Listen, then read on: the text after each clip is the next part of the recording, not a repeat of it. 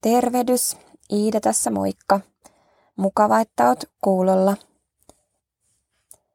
Tämän päivän lehdestä luin ajatuksen, jossa sanotaan näin, että parempi epäonnistua jonkun tekemisessä kuin onnistua siinä, että ei tee mitään. Mitä sä tekisit, jos et pelkäisi?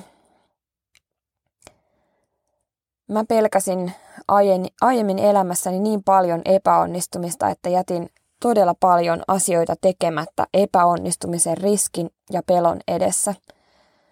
Ajattelin, että jos epäonnistun, olen todella noloja, säälittävä ja naurettava ja yksinkertaisesti tyhmä.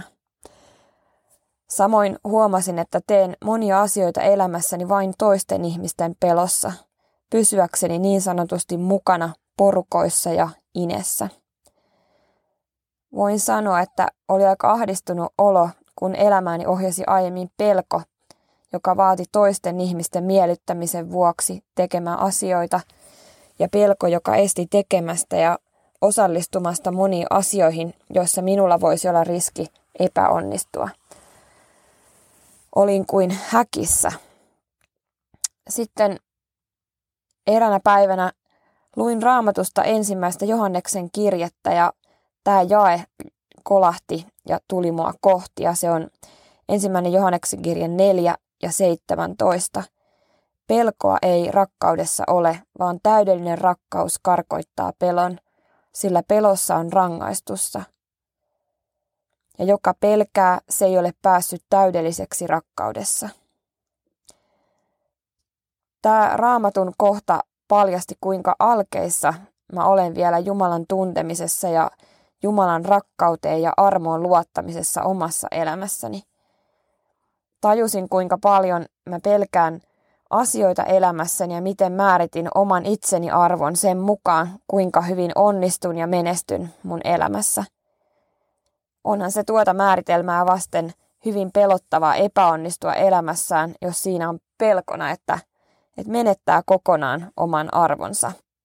Mutta Kannattaako epäonnistumista pelätä? Laskeeko todella epäonnistuminen arvoani? Entä voinko menetykselläni ja onnistumisellani lisätä arvoani? Olenko sitten vähän parempi ja arvokkaampi ihminen? Mikä todella määrittää minun arvoni? Entä voinko itse vähentää tai lisätä arvoani? Ihan oivallus. En voi arvon ja arvomme ihmisinä on muuttumaton. Huh, sitä emme pysty lisäämään tai laskemaan. Onneksi. Samoin niin kuin taidetaulun arvo määräytyy sen mukaan, kuka sen on tehnyt, eli maalannut ja millaisella hinnalla se on ostettu tai ollaan valmiit ostamaan. Samoin meidän ihmisten arvo on määräytynyt sen mukaan, kuka on meidät tehnyt eli luonut ja millainen hinta meistä on maksettu. Psalmista 39. Sinä olet luonut minut sisintäni myöten, äitini kohdussa olet minut punanut. No entä millainen hinta meistä on maksettu?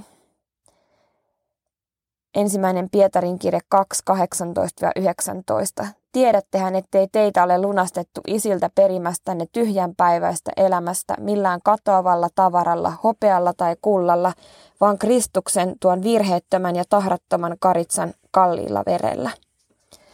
Rukoillaan. Kiitos Jeesus siitä, että sinun täydellinen rakkaus karkottaa pelon. Ja kiitos siitä, että Jumala, sinä olet luonut meidät ja Jeesus on lunastanut meidät ja kiitos, että meidän arvomme on muuttumaton. Ja tänäänkin meillä on lepo onnistua tai epäonnistua, mutta me oltaan silti yhtä, yhtä arvokkaina joka hetki ja joka tilanteessa. Kiitos tästä levosta. Aamen. Siunattua päivää.